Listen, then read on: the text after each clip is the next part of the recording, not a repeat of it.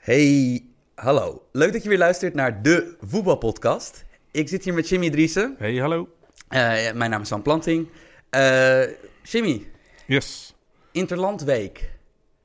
Ja, ja, godzijdank dat hij weer over is, denk ik wel, voor mijn gevoel. Jawel, maar ik bedoel, het, we, we, leven hier op um, de vroege maandagmiddag ondertussen. We hebben gisteren Nederland-Duitsland zitten kijken. Mooie emotionele rollercoaster was het weer. Ja, maar ook gewoon überhaupt. Ja. Hoe je het went of keert. Goede wedstrijd. Ja, want moet Nederland zich nou zorgen gaan maken of mogen we juist uh, blij naar de toekomst gaan kijken? Het tweede.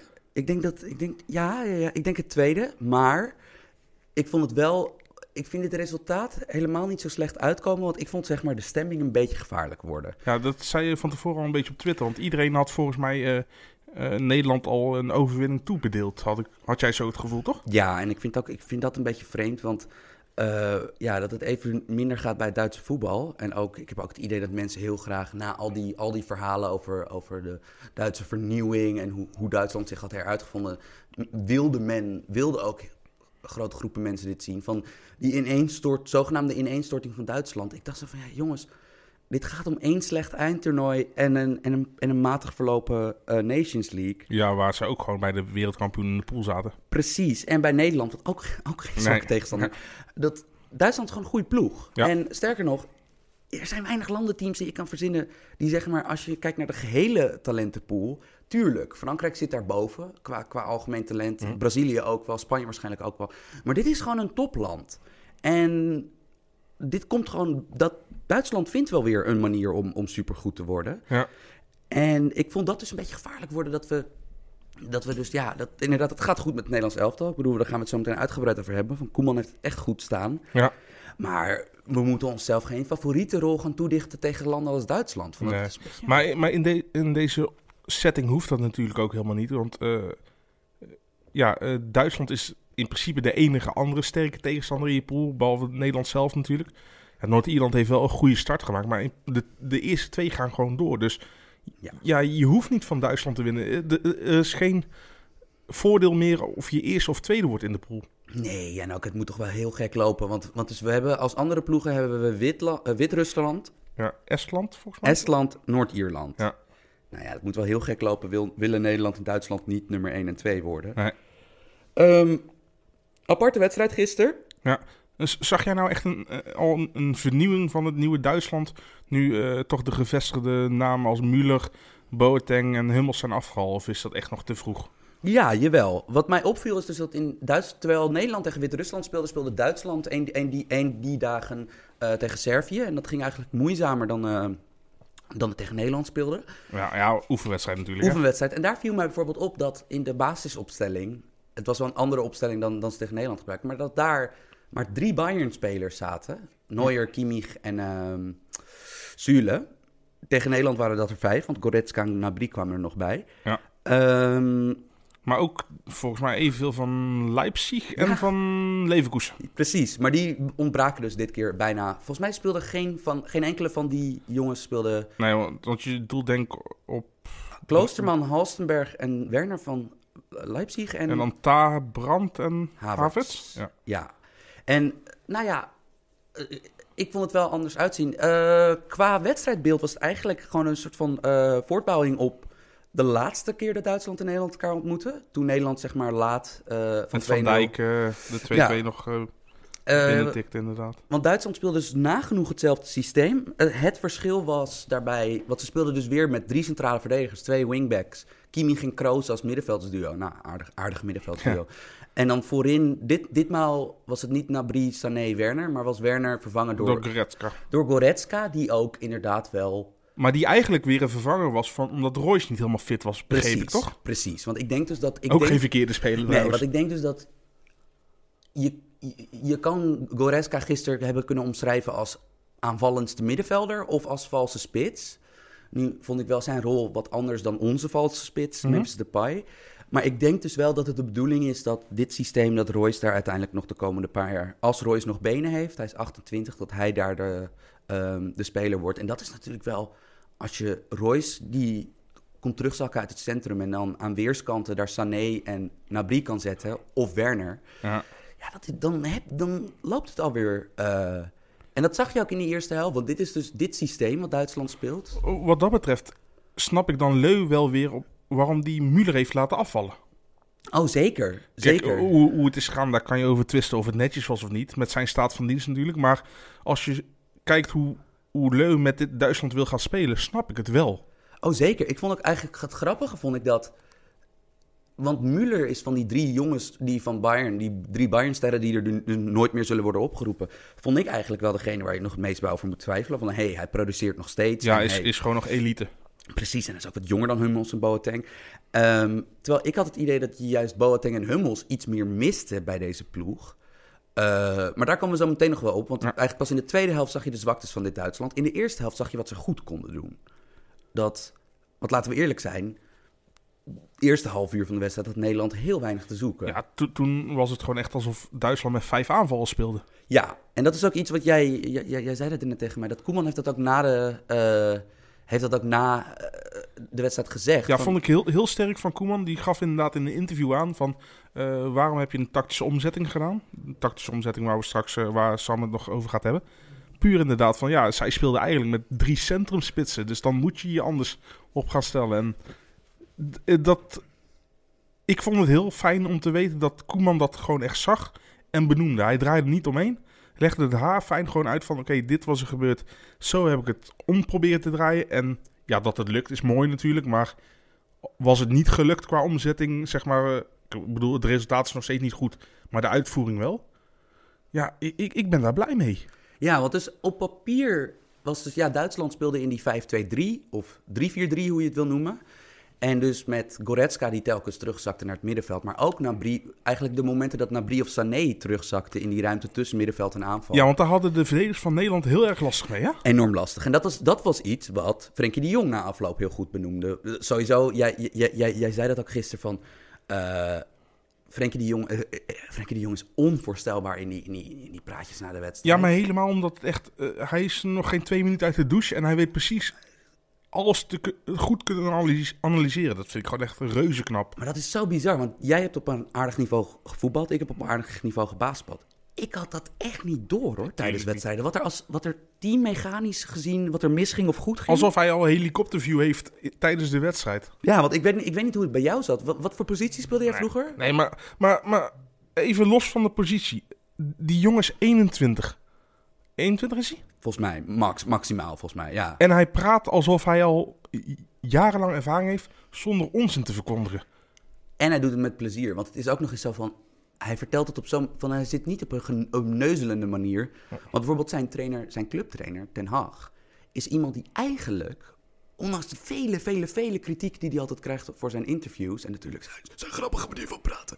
ehm, Ten Hag is iemand die stiekempjes ook eigenlijk heel vaak in, in antwoorden... in van die, van die Q&A-gesprekjes interessante dingen zegt. Maar Ja, dat maar- valt ons niet echt op, omdat Ja. wij... Frenkie heeft gewoon veel meer de gunfactor. Ik denk van...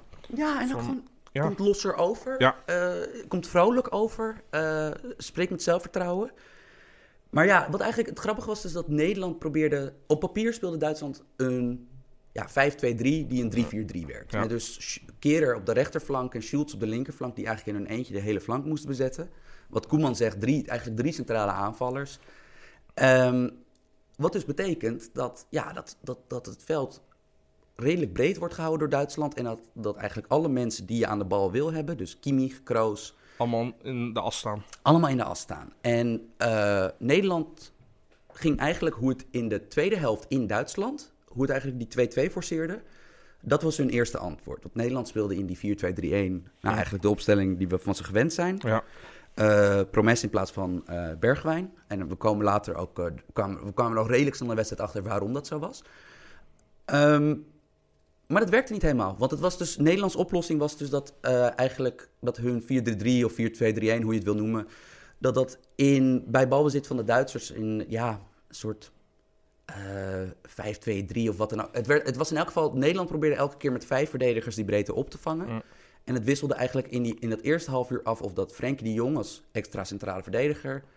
Of Of een van de eh, vleugelaanvallers terugzakte. vooral dat Babel, Promes, Babel of Promes. Ja, dat Promes bijvoorbeeld als linksback eh, ging lopen. En dat Ja. werkte niet. niet. En Koemans eerste oplossing leek heel even te werken. Want nou ja, Duitsland begon goed en uh, je zag dat, nou, nee, je kan moeilijk zeggen dat het Nederlands elftal, dat de centrale verdedigingsduo, dat die er niets van kunnen. Met de lichter van Dijk.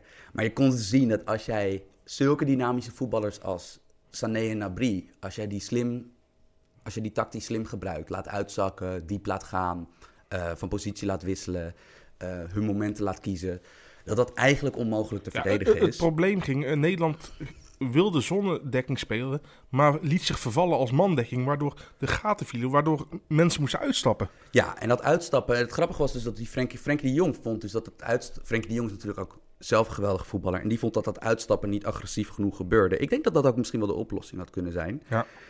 Wat wel heel risicovol is, maar ja. Uh, ja, de kans dat je dan op een goede plek de bal verhooft is natuurlijk wel weer groot. Ja, maar natuurlijk Nabri en Sané die kwamen gewoon vaak aan de bal achter de verdediging. En uiteindelijk was het ook, uh, uh, ja, dat leidde ook uiteindelijk tot een paar keer tot echt gevaar. Maar het was eigenlijk de andere kant van het verhaal waar Nederland vastliep. Want Nederland kwam voetballend gezien niet door Duitslands 5-2-3 heen. Mm. Want dus die drie, die drie centrumspitsen die, stond, die hielden het midden richting het middenveld wanneer Oranje aan het opbouwen was dicht. En Nederlands antwoord erop was: Frenkie de Jong komt uitzakken. Die komt tussen de twee centrale verdedigers spelen of ernaast. En op de een of andere manier lukt het niet om de Roon, Wijnaldum, Promes of om die ergens in de as aan te spelen. Ja. En uiteindelijk, dat was ook een beetje een pijnlijk, dat was een pijnlijk balbezit voor Nederland. Van Nederland ging, kwam er echt, echt maar niet doorheen. En uiteindelijk leidde één keer van dat balverlies leidde gewoon tot een omschakeling bij Duitsland. En ja, de licht gleed uit. Ja denk ik, ik, ik weet nog steeds niet of als de licht niet was uitgegleden of die goal niet was gevallen. Ja, is heel moeilijk zeggen natuurlijk. Ik bedoel, ja, het, het is niet gebeurd, dus we kunnen speculeren, maar we weten het niet. Het leidde wel tot het grappigste moment van de aanval. Ik vond, ik vond het, het uitglijden niet grappig, maar ik vond Rafael van de Vaart die in de rust zei... Uh, ja, ik had toch gezegd dat het, uh, dat het veld glad was? Ja, nou, kijk, we kunnen er lachen over doen, maar het is niet voor het eerst natuurlijk dat er spelers in de arena uitglijden. Ik bedoel, Casper Dolberg heeft er een abonnement op. Maar aan de andere kant, ik bedoel... Het kan ook gewoon gebeuren. Om dit over een verdediger te zeggen, ja. wiens die zijn thuiswedstrijden in de arena speelt... Oké, okay, ik, ik vond dat een beetje ja. apart. Overigens trouwens, uh, in het NRC... Uh, ik heb vandaag met mijn persoonlijke account, uh, Jimmy Dries, ook een tweetje ge gewijd aan Rafael van der Vaart. Heel leuk interview in de NRC gegeven, dus ja, mocht je, mocht je daar zin in hebben om te lezen, aanrader. Gevoel voor, uh, voor humor valt, ja. uh, valt deze jongen echt niet te ontzeggen. Leuke gast, maar goed, inderdaad, voetballend analytisch vind ik hem ook niet altijd sterk. Nee, en, dan, en ik, bedoel, ik vind bij hem wel echt het geval van een, een goed paard maakt nog geen goede ruiter. Want het is vrij moeilijk om echt heel veel voetballers op te noemen die in de 21ste eeuw mooier waren om naar te kijken ja. dan Rafael van der Vaart als hij er zin in had. Hij zou een geweldige jaren 90 verdette zijn. Heerlijk man. Ja, man. Hij, hij was goed. En, en dat was jij, was interview... team Snijder of team Van de Vaart vroeger? Van de Vaart. Ja, ik ook. 100%. Terwijl natuurlijk...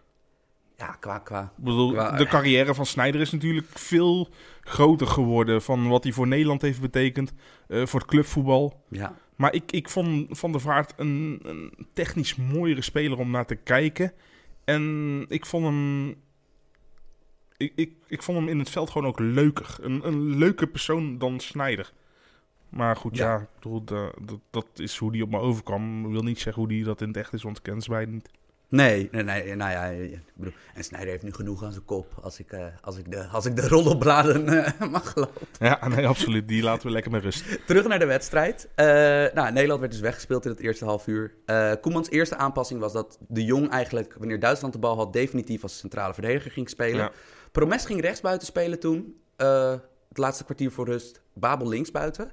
kwamen twee grote kansen uit. Ja, alle twee uh, niet benut door Babel. Allebei niet benut door Babel. Allebei opgezet door de Promes. Ja. Eerste keer door geweldig terugleggen van Memphis. Die natuurlijk ook in de tweede helft weer nou, echt een show opvoerde. Ja, Memphis heeft, uh, heeft zich wel echt bewezen als een van de, van de cementstenen, ce ah, cementblokken man, van Nieuwe Nederland, toch? Ja, wat een voetballer, jongen. Ja. Echt. En, Babel, grote kans, die eerste. Goede redding van Neuer, maar ha, had er ook ingekund?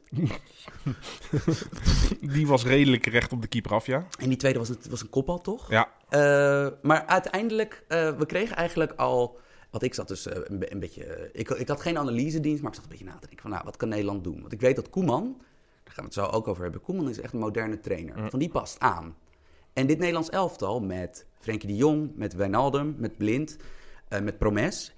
Uh, hij heeft echt aanpasbare voetballers. Van, van die slim genoeg zijn en veelzijdig genoeg zijn om verschillende systemen, verschillende strategieën of uh, tactieken te spelen.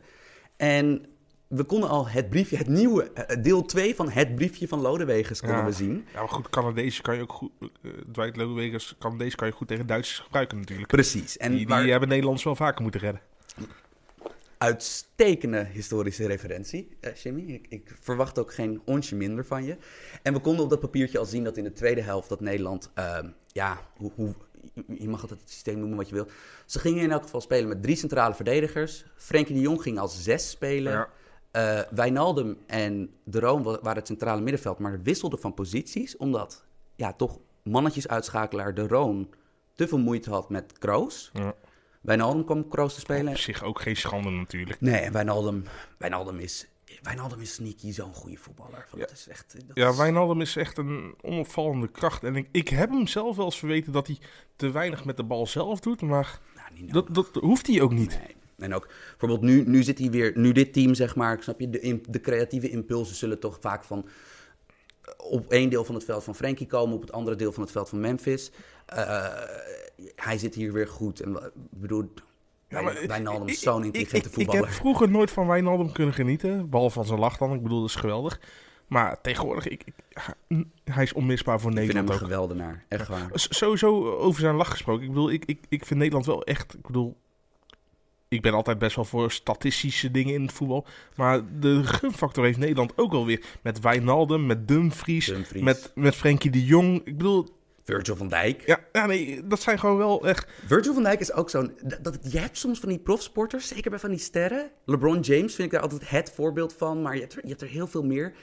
Van die zeg maar gewoon volwassen geboren lijken. Van dat, dat daar gewoon vanaf moment één gewoon een echt volgroeide man staat. Met ook volgroeide meningen en, en zelfvertrouwen. Dat, uh... Ja, dat is eigenlijk bij hem vanaf het moment dat hij bij Liverpool speelt. Is Ja. hij ineens helemaal... Ik vond het ook hilarisch dat zeg maar...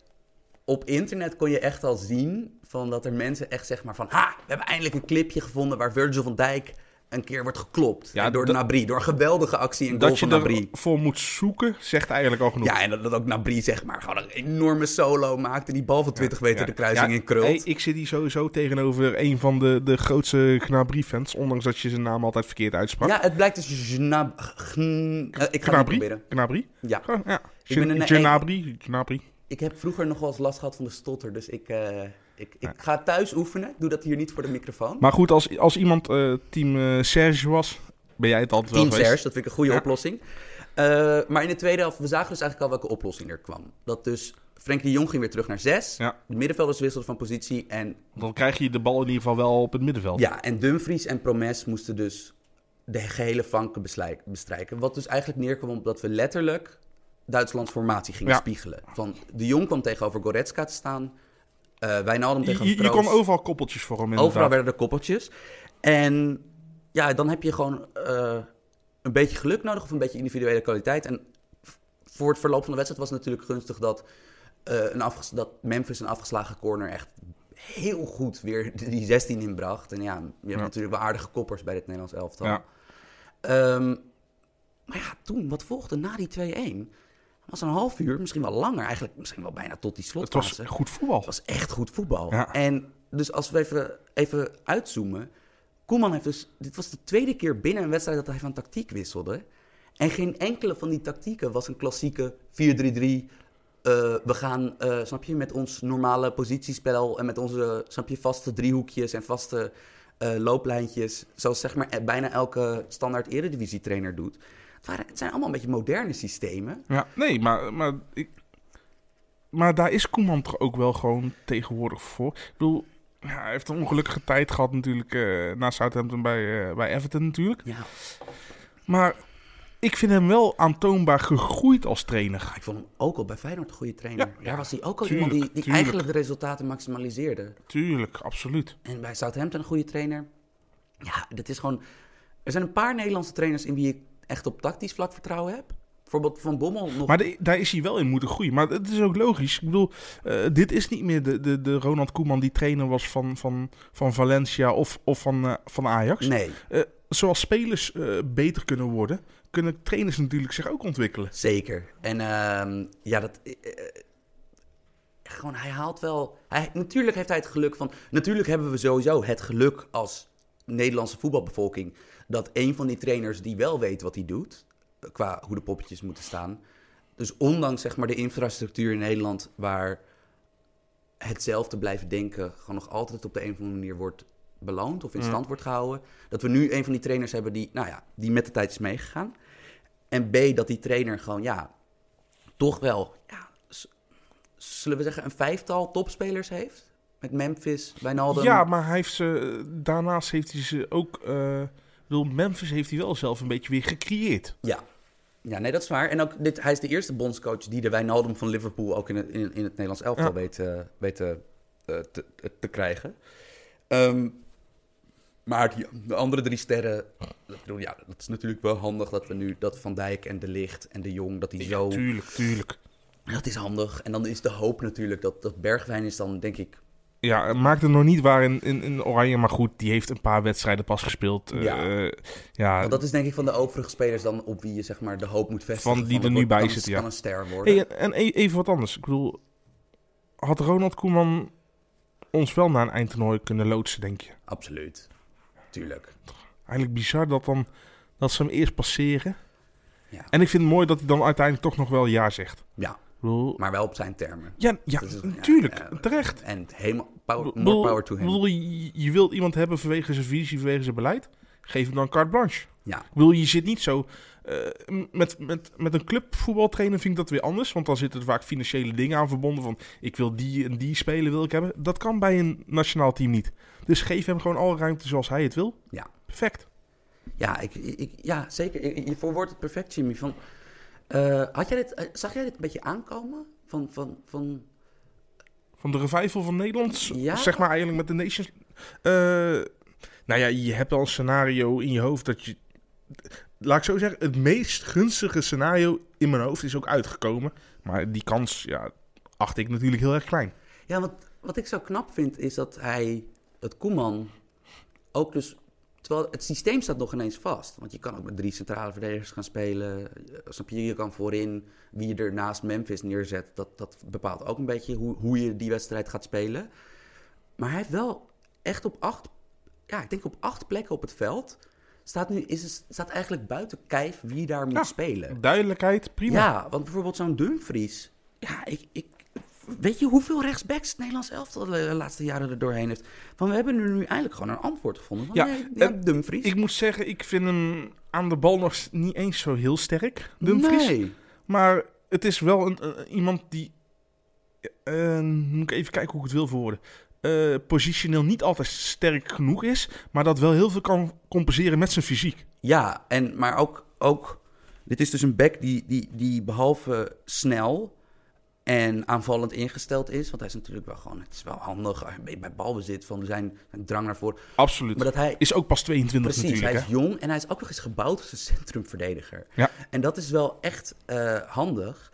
Want ik zit dus eigenlijk na te denken van... welke posities in het Nederlands elftal zou je nog echt... realistisch gezien andere smaken kunnen willen? En dan, we hebben het dus niet over hypothetische goede Nederlandse voetballers... die er nog rondlopen, gewoon wat we nu hebben.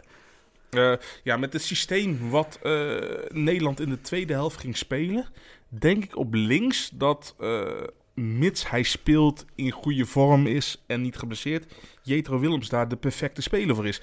Het probleem is, hij speelt niet bij Frankfurt. Dat is een probleem. Want dat, is dus, dat kan je dus gewoon met die huidige jongens, de, zeg maar de 14, 15, 16 Nederlandse jongens die nu aanspraak maken op minuten. Je kan het hun niet verkopen van hé, hey, we gaan een jongen die bij Frankfurt niet aan de bak komt. Ja. Gewoon simpelweg vanwege zijn specifieke kwaliteiten eh, erin zetten. Want dat had misschien in een matiger periode wel gekund. Ja. Maar dat vind ik een, dat vind ik een goede. Ik, ja, Blind is natuurlijk echt veelzijdig en ook ervaren. En is volgens mij de speler met de meeste interlands. Van die elf die gisteren speelde. Heeft Wijnaldum niet, die niet meer? Ja, dat zou kunnen. Het, het moet Blind of Wijnaldum zijn. Want die, die, dat zijn de enigen die echt al twee andere generaties hebben meegemaakt. Ja, Babel, maar die is er ook een hele lange tijd niet bij Precies, geweest. die is natuurlijk die, dat is een uitzonderingsgeval. Ehm, blind zou je natuurlijk... Ake is natuurlijk een, ander, een, een, een, een, andere variant op blind. En dan eigenlijk, dan kom je voorin... ja, ik bedoel, volgens mij is dit de meest splijtende speler van allemaal van Babel. Ehm voor mij hoeft het niet per se. Nee, nee, zeker niet. Maar, maar we moeten hem ook niet af gaan rekenen op één slechte wedstrijd nou tegen Duitsland. Oh nee, zeker Want hij is wel gewoon nuttig geweest voor de rest natuurlijk. De Zeker. andere wedstrijden. En ook, ik begrijp waarom hij daar speelt. Want als je, met, als je een spits opstelt die geen spits is, met Memphis, die overal op het veld aan de bal gaat komen, is het ook handig om een buitenspeler te hebben die Ja. in die tussentijd in de spits kan lopen. En Babel is natuurlijk gewoon een spits en een buitenspeler. Ehm, maar ja, eh, eh, dat is dus een beetje. Ik heb wel een beetje het idee dat eigenlijk die positie, dat is dan als ik er eentje moet aanwijzen, denk ik toch dat. ehm, want op rechtsbuiten heb je ja, Promes of Bergwijn. Het experiment met een middenvelder op rechtsbuiten, dat lijkt nu dat lijkt niet meer te gaan gebeuren. Eh, ja, dus ik denk eigenlijk van. Dat, ja, ik vind dat knap hoor. Want als je naar die kwalificatiereeks kijkt. Ik moest laatst voor een van het verhaal. moest ik een paar oude interlands van Nederland in 2017 terugkijken. Daar weet je niet vrolijk Nee, maar er zitten ook opstellingen bij waar je echt vijf, zes, zeven vraagtekens bij Ja. kan stellen. Van, ja, hallo, van waarom speelt die niet? Waarom speelt die daar? En, en, en dat, dat zit er ook al niet meer bij. En dat is knap hoor. In een land met, eh komt die? 17 miljoen bondscoaches. Ik zat al Ehm, deze, deze mooie dooddoener te wachten, inderdaad. Shim, Ja, het EK is in 2020. Ja. Dat klinkt als future tripping, bro. dat is eh, heel dichtbij hoor. Maar het is fucking dichtbij. Want we hebben het over 15 maanden of Ja. zo, hè? Maar Eh, kan jij mij heel veel uitleggen? Want ik ben fucking garbage in dit soort dingen. Hoeveel landen doen er mee? Oh, dat weet jij ook niet. nee, ik... ik eh, la- land, Super veel in elk geval. Ja, Als je kijkt naar wat de Het is kwalificatie volgens mij is. knapper om je niet te kwalificeren dan wel. Ik bedoel, het zal er volgens mij alweer meer dan 32 zijn inderdaad. Maar ja, en het wordt ook ver- verdeeld over meerdere steden. Ook. Want dat was Dus- mijn volgende ja, vraag. De- is dit het EK wat zeg maar in alle steden? Ja, Doet de Nederlandse stad ook mee? Amsterdam. Oké, nou dan gaan, we dus, dan gaan wij dus wel... Gaan wij echt een hele hoop EK-wedstrijdjes meepikken samen. Ja, dat, dat lijkt me wel, ja. Ja, nou, dat lijkt me een goed idee. Dat, eh, maar mijn, ik wilde eigenlijk werken naar een veel leukere vraag. Vraag nummer drie is namelijk... Waar zie je dit eindigen met dit Nederlands elftal? En dan bedoel ik dus over, over 15 maanden. Van, wat, wat, wat zou jij denken van... Een redelijk realistisch, maar een mooie doelstelling voor dat EK is... Ja, het is zo... Ik, ik vind doelstellingen voor een landenteam vind ik zo lastig. Want, ik bedoel, Frenkie de Jong en Matthijs Ligt zijn ook redelijk uit het niets ineens uitgegroeid tot spelbepalende spelers.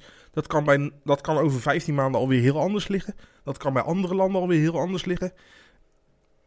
Ja, je hebt te maken met blessures. Ik, ik, ik, ik weet niet, man. En ja, volgens mij doen er... Nee, 24 landen doen eraan mee. Ja, en, Ja, dus eigenlijk en- en- alle, en- alle grote landen en Nederland zal bij mij niet bij de favorieten horen, Mhm. maar wel bij de underdogs. Zeg maar echt wel eh, bij, bij eh, de ploegen eronder, zoals een Italië, een, een Portugal, een Kroatië. Daar schat ik Nederland in. Maar niet eh, Duitsland, Engeland, Spanje en Frankrijk. Dat, dat zijn voor mij wel echt de, de top vier landen. Mits ze zich plaatsen natuurlijk. Mhm.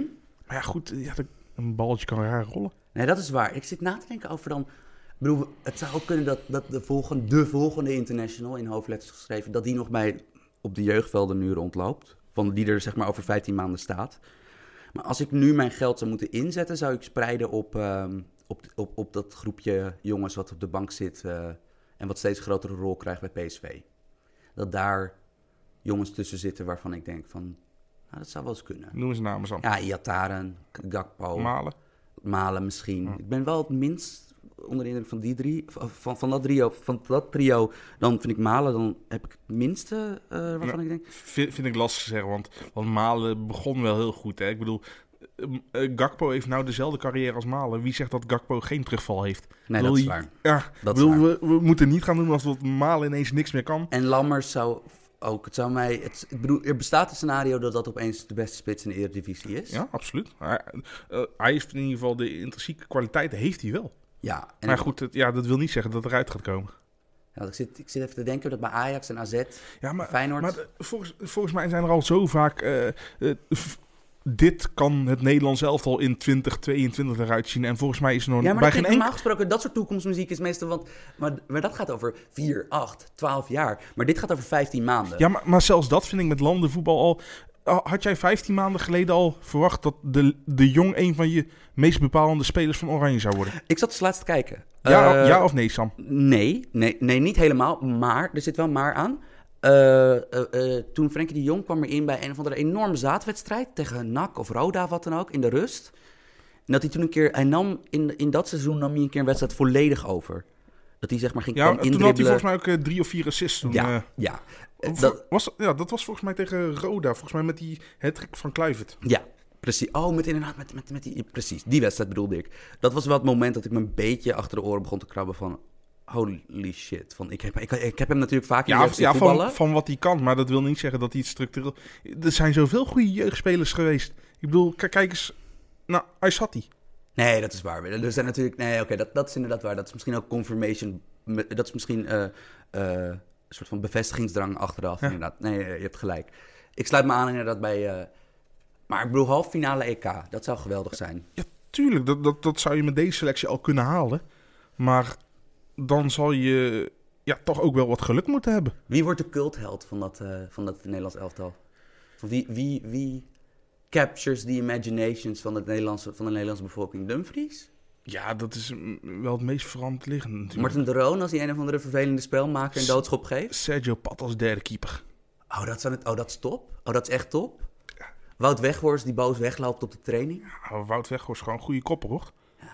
Die, die, die, die kan Nederland nog wel gebruiken. Of een, of een, Luc de Jong, hoor. Maar daar komen we straks in de mailback trouwens nog op. Voor, Werk, eh, werkverslaafde Wout. Dat hey, maar eh, ja, volgens mij duurt het nog even voordat Nederland weer een eh, kwalificatiewedstrijd moet spelen. Want ze hebben nou en die Nations League. gelukkig. Ja, maar ze hebben wel die Nations League finale nog.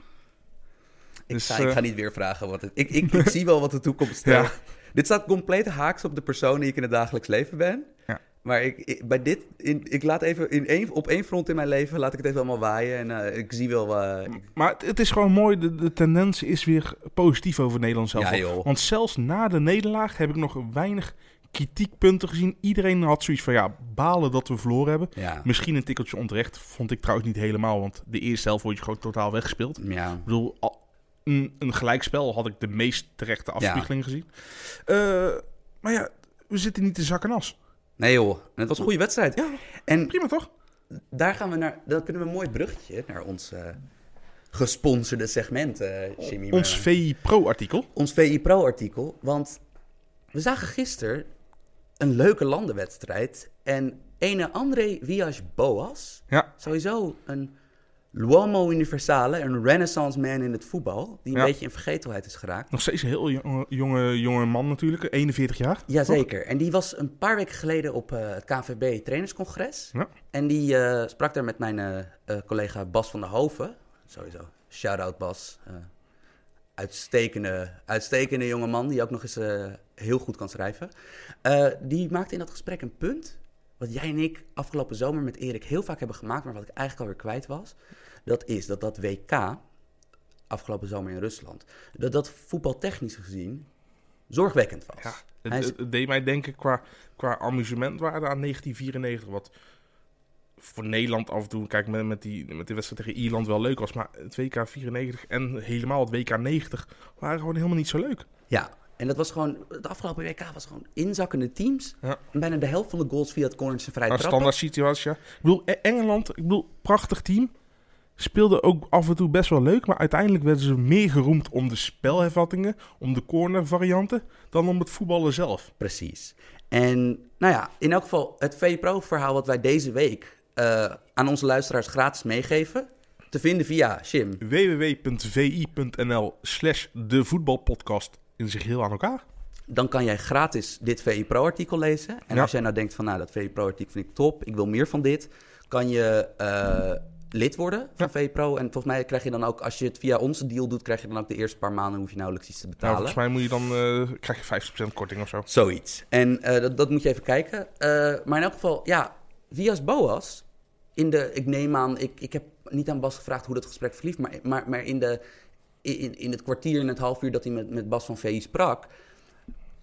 Hij had eh, bijzonder aardig, eh, bijzonder veel interessante dingen Ja. te zeggen. Als we er eentje mogen uitlichten, uit, eh, lichten nou, want de rest bewaren voor het artikel voor de mensen die hem willen lezen natuurlijk. Mhm. Welke zou je dan uit willen lichten? Ja. Welke take van hem vond jij wel iets van, oké, dus controversieel of ben ik het mee eens? Nou ja, ik zat dus. De kop van het artikel is ook van hij doorprikt de filosofie, mythe of zo. Van, van, van, Ja, de, de bubbel van de Premier League. Ja, en wat hij dus, wat ik de mooiste uitspraak vond, is van, dat hij iets zei van, ja, rot nou toch op altijd met dat gebabbel over, filosof, over voetbalfilosofie. Van, ik heb veel liever dat een voorzitter aan mij vraagt van... hey, hoeveel procent van je Ja, wedstrijden heb jij gewonnen? En dat hij zegt 62. En dat hij zegt, oh, mooi, de vorige trainer won er 61 procent. Ik neem jou aan. Ja, toch vind ik daar wel een gevaar in. Want eh, je, moet ook een oogschouw nemen. Ja, welke teams heeft hij gehad? Ik bedoel, als je bij eh, Manchester City speelt. Ik bedoel, niks te nadelen van Guardiola. Vind ik een geweldige coach. En dankzij Guardiola wint City ook. Maar in alle waarschijnlijkheid wint Guardiola meer bij City. Dan dat hij bij Watford zou winnen. Dus Zeker. winstpercentage eh, vind ik arbitrair. Zeker, maar wat, wat zijn punt eigenlijk waar hij naartoe werkte was van... er is op dit moment zo weinig mensen die daadwerkelijk die term filosofie mogen gebruiken. Hij, want Vias Boas stelt, terwijl hij komt zelf uit die waaier van Mourinho... hij zegt, er is één vernieuwende trainer in het topvoetbal, dat is Pep Guardiola. En de rest ja, voegt eigenlijk niet iets toe wat er al niet was. Hm. Nou, ja, ik weet niet of ik het daar helemaal mee eens ben. Ik vind dat misschien iets te hard gesteld, want dan bijvoorbeeld, ik vind het moeilijk om dan de invloed van een klop of zo. Ja. eh, maar ergens heeft hij natuurlijk wel een punt. Dat we iets te vaak. eh, ja, echt. Dat, dat, dat we iets te vaak dure en Ja, ja, maar- zelfs waardevolle krijg- woorden plakken op, op. Maar dan kom je weer terug, eh, omdat de voetbalwereld gewoon heel erg conservatief is natuurlijk. Ja. En dat is ook bijvoorbeeld, hij is daar zelf slachtoffer. Want even om buiten het verhaal. Oh, ik wil eerst even weten, wat, wat vond jij het interessant wat hij zei? Want hij zei, hij had. Hij had Eh, eigenlijk over het feit van, eh, dat, dat voetballers zich eigenlijk eh, totaal nog niet professioneel zijn met een, met hun beroep. ja, En kijk, ik, ik ben een van de grote voorstanders van de speelkalender is te vol en de spelers zijn vermoeid. Maar ergens begrijp ik hem ook wel, want het is eigenlijk best raar. Een, een speler ontbijt op de club. Ik bedoel, ik- zoals ik in dit verhaal afgaat, hè, ik bedoel, ik weet niet hoe het bij andere clubs is. Is daar tot een uur of één en gaat weer weg. en wordt boos als je dan zegt van... hé, hey, Ja, nee, onze werkdagen duren van 9 tot 3. Ter- terwijl je ook nog heel veel tactische dingen kan doen. Je kan besprekingen houden. Je kan teambuilding kan je doen. Dat hoeft allemaal niet. eh, qua, qua fysiek hoeft dat helemaal niet inspannend te zijn. Maar je moet ook spelers mentaal prikkelen, denk ik, daarin. Ja, nee, zijn, zijn punt is gewoon van, ja, het is een beroep. Ja. Een heel goed betaald beroep. Ja.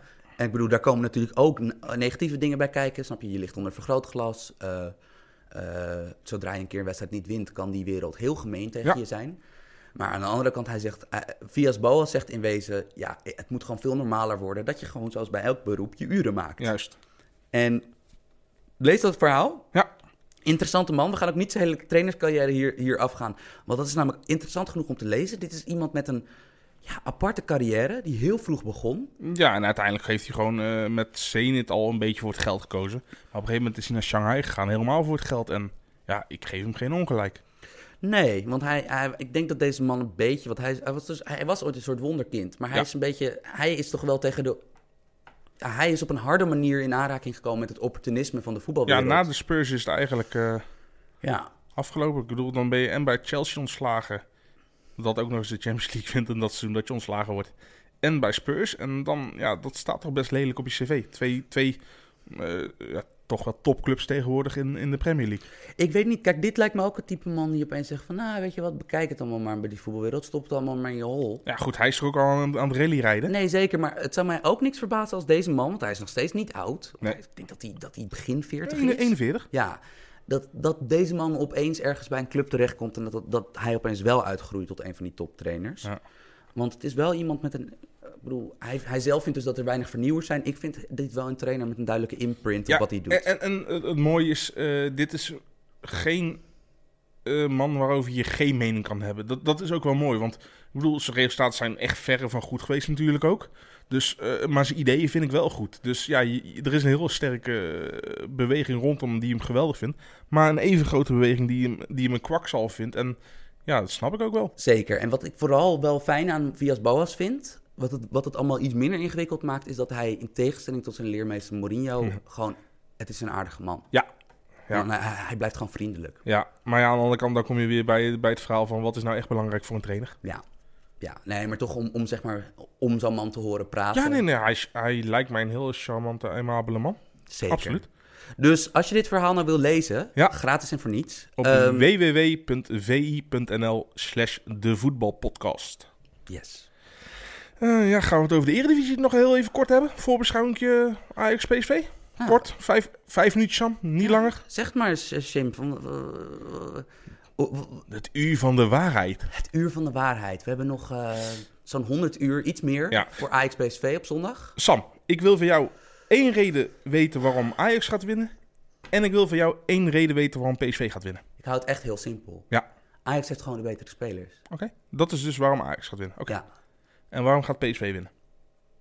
Omdat PSV tot nu toe in deze matchup heeft bewezen het, het betere team te zijn. Ja, zo simpel kan het soms wel zijn. Nee, absoluut. Eh, Helemaal een lage scoresport, zoals we altijd zo mooi pogen hier. Nee, ben ik helemaal met je eens. Eh, stel voor, jij bent Cocu. Hoe zou jouw middenveld eruit zien? Van Bommel. Jij bent Van Bommel. Goeie, eh, sorry voor de rectificatie. Goede rectificatie, Sam. Maar jij bent Van Bommel. Wat zou je doen? Met middenveld. Pereiro gescoord voor Uruguay. Maar hij zit toch niet lekker in zijn vel bij, bij zijn club. Scoort wel altijd tegen Ajax. Ik zou. ehm, PSV heeft dus echt historisch vaak die eerste opstelling gebruikt. Gewoon de opstelling die we het meest gewend zijn van PSV. Daar zijn ze de laatste tijd in gaan schuiven. Ehm, ik zou er toch niet voor gaan. Ik zou Pereiro vervangen door een buitenspeler. En ik zou met Bergwijn... Zou je op- Bergwijn op 10 spelen en dus Gakpo of Malen in de basis? Ja. Als ik- Ja. En waarom zou je dat doen? Omdat toch Ajax defensieve kwet- kwet- kwetsbaarheid... eh Ja, je, je, de brengt, rechts, de je, je, wilt, rechtsbackpositie ja, je wilt toch iets meer snelheid erin brengen, ook voor die omschakelmomenten, als de restverdediging van Ajax weer eens eh, ergens eh, Ja. loopt te slapen. Ja, dus ik denk gewoon dat, dat je dat, dat met snelheid Ajax. Snap je, die opbouw van achteruit bij Ajax iets voorzichtiger maken. Dat, dat, dat, dat het idee is. En ik zou het ook helemaal niet zo raar vinden als PSV een keer met drie controleurs aantreedt. Dus dat je dus een middenveld, Sadilek, Hendricks. Hendricks, Rosario. En dat één van die drie dan in de opbouw, wat, wat, snap je, wat, wat meer vooruit op het veld Ja, speelt. weet je wat is? PSV heeft ook gewoon echt aan een punt genoeg. Daarom. Toch? Daarom. Dus ik, eh, eh, ik zou toch geen Pereiro meer doen. Want dat, is, dat dat vind ik gewoon na de winterstop eh, iets, iets te vaak dat ik denk van oef. Ja, maar het blijft natuurlijk wel een, een gigant qua beslissende momenten in topwedstrijden. Jimmy, wat is eh, als je percentueel moet verdelen de titelkansen? Het is eh, acht wedstrijden te gaan. Nou, je hebt dit onderlinge duel. Ik bedoel, uiteraard moet Ajax dit onderlinge duel winnen om, om, om de titelrace levende te houden. Wat is nu de kansverdeling van eh, PSV wordt kampioen, Ajax wordt kampioen in jouw ogen? Ik heb nog niet alle statistieken nagekeken, dus ik doe het echt puur een beetje van hoe ik het zie. Ik denk eh 70-30 Oké. in het voordeel van PSV. Ja, ik, ik ben niet. Geef PSV dan. Ik zit er iets boven. Ik denk dat PSV iets grotere kansen ook heeft. Omdat, 75, 25? ja, meer misschien zelfs nog. Maar, maar dat. eh, ja, dus dit, het is echt een. Dit is, dit is het seizoen, hè? Bovenin dan. Want onderin is natuurlijk nog alles om voor te spelen. Maar dit, dit is de titelrace. Ja. En ook wel een van de interessantere titelraces die we. Ondanks dat het waarschijnlijk niet op de laatste dag gaat aankomen. Als het PSV is die kampioen wordt. Vind ik dit een van de interessantere titelraces die we in tijden hebben gehad. Ja, ah, weet, weet je wat het is? Ajax kan echt aankomende week de titel verliezen. Oh. Ja. Dat, dat zou je met, het, met de, de NAC uit of de, de Real Madrid, eh, de Europese eh, tactiek van Ajax, eh, ik bedoel met Tadic in spits, Ja, zou je die gebruiken? Ja, PSV? omdat simpelweg... Op dit moment vind ik het moeilijk, hoewel ik altijd Dolberg verdedig, ik vind het moeilijk om met argumenten te komen waarom je Van de Beek of Neres niet zou opstellen en Dolberg wel. Ja. En, Eh. en Tadic rendeert ook gewoon daarentegen ook gewoon heel erg goed in de spits. Ja, en daarnaast vind ik Schwab en Viergever niet per se het eerste centrale verdedigingsduo in Europa waarvan ik denk van, nou, die, die kunnen... Die, die wil ik hebben tegenover een spits die heel vaak uit positie loopt. Ja. Ehm, dus ja, nee, ik, dat, ik denk dat, dat dat wel de opstelling moet zijn, ja. Oké. Voorspelling? Eh 1-1. Ehm 3-2. Maar het maakt eigenlijk de stand maakt mij eigenlijk niet uit. Ik denk dat Ajax. Gewoon een beetje Nederland-Duitsland zie jij dus voor je. nee, ik denk, ja, maar ik denk dat Ajax enorm eh, uit de poorten komt. Eigenlijk tegen, tegengesteld wat we vaker zien in belangrijke wedstrijden. Nou ja, bedoel, tegen, in de Champions League doen ze het wel. En ik denk dat PSV gaandeweg de wedstrijd, dat, dat, dat PSV de betere aanpasser van de twee is. Maar ik, ik hoop, ik zeg gewoon een uitslag in het voordeel van Ajax, omdat ik gewoon hoop dat die titelrace tot speeldag 34 eh, Hm. in stand eh, blijft. Ja, en het scheelt als Ajax wel wint, dan hoef ik me een keer niet ziek te melden na, na om bij de podcast te komen. Oh ja, dit, is een internetding, hè? Dat jij, hier word je van beschuldigd. Dat Ja. vind ik wel leuk. Ja. Dus, ja. dus ja, ik hoop voor deze podcast dat Ajax wint, want dan kan ik gewoon lekker eh, hier opnemen. Helemaal goed. hey, eh, ja, tijd voor de mailback denk ik maar, hè?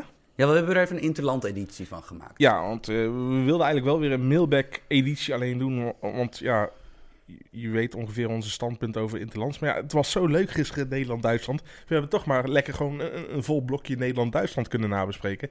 En eh, ja, daar ben ik toch eigenlijk wel blij om. Maar goed, er zijn al, alsnog wel veel, eh, veel vragen binnengekomen. Als eerste kreeg ik een beetje, een, nou, niet een boos mailtje, maar even een, mailtje van, eh, van een rectificatie. Ja goed, eh was van Jorik Siemerink. Want Sam, jij had gezegd van er zijn behalve Nederland-Duitsland geen...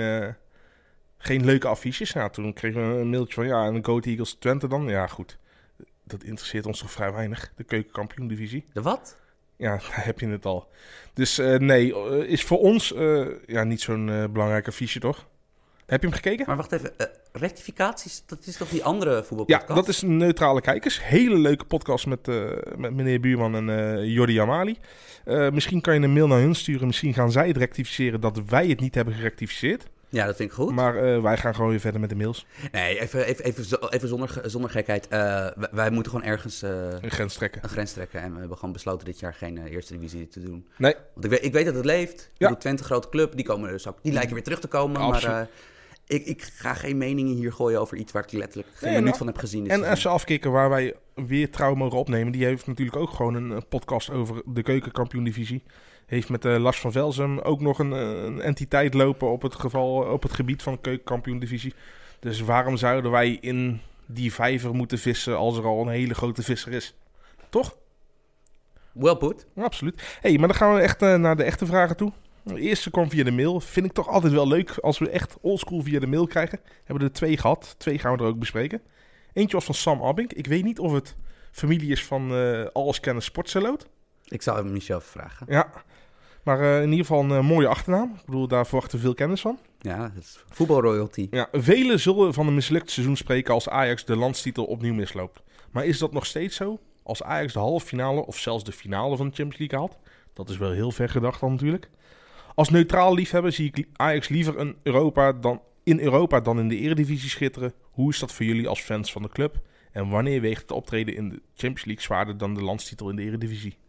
Ja goed, als ik daarmee mag beginnen. Eh, het heeft alles met, met perceptie te maken. Het probleem is, Ajax heeft gewoon al heel lang geen prijs meer gewonnen. Is Ten Hag mede schuldig aan, maar lang niet alleen verantwoordelijk voor. Jij kan hem niet de, de schuld geven van dat Ajax vier jaar en vijf jaar geleden, vier en drie jaar geleden, die titel is misgelopen. Eh, de Europese prestaties denk ik wel dat ze echt daadwerkelijk invloed hebben op Ajax. Maar ik, ik vind deze, deze wedstrijd tegen Real Madrid vind ik zo gedenkwaardig. Dat ik. eh, Natu natuurlijk is voor mij het seizoen in feite mislukt als Ajax geen titel haalt. Maar ik heb wel een hele grote asterix achter dat seizoen. Net zoals dat ik dat met Peter Bos heb. Ik heb er vrede mee waarom die niet wordt behaald. Ik bedoel, PSV is hartstikke goed. Morst geen punten. Ajax speelt gewoon veel meer wedstrijden. Schakelt Madrid prachtig uit. Ik bedoel, over tien jaar weet ik nog als, als, als Billy mijn kind dan 11 is. Of 10. 10, 11, ja, zo ergens. Eh, ja, kan ik haar gewoon over deze wedstrijd vertellen. En dan kan ik niet zeggen van ja, Ajax eh, is kampioen geworden een keer. En eh, ja, dat, dat, dat boeit op de lange termijn veel minder. En, en dit, dit verdwijnt sowieso helemaal zodra Ajax weer een titel heeft. Ja, Ik bedoel, één, één titel is alweer genoeg om de honger weer te stillen. ik bedoel, zo, ik, bedoel je, ik, heb, ik heb er eigenlijk niks aan toe te voegen. Ik bedoel, En, en er zijn, er zijn het is, een zat... zeldzaam, het is een zeldzame ploeg. Want Ja. dat zagen we tegen Real Madrid. Ja. En het zou dus wel zonde zijn als je er geen kampioen mee wordt. Tuurlijk. Maar je hebt, zonde. je hebt iets gedaan, als je kijkt waar het Nederlands voetbal een paar jaar geleden was. Hm. Je hebt iets gedaan waar, waar volgens mij wat inderdaad wat, wat een grotere voetafdruk eh, maakt. En daarnaast, je gaat hopelijk voor het eerst, snap je, uit Ajax-oogpunt hopelijk voor het eerst in, in lange tijd in elk geval een prijs pakken. Zij het de minst belangrijke met die Ja. beker. Nou goed, Overmars zegt nog steeds dat het een mislukt seizoen is. En dat moet hij als directeur natuurlijk ook gewoon zeggen. Ja, zeker. bedoel, dat Nadat is hij al- gewoon nu alweer zijn contract weer helemaal bedoel, heeft dat, dat, dat, dat, dat doet hij goed. Maar ik begrijp ook wel gewoon dat mensen het echt eh, belachelijk vinden dat Ajax weer langs de titel grijpt. En dat die daar helemaal stuk van zijn.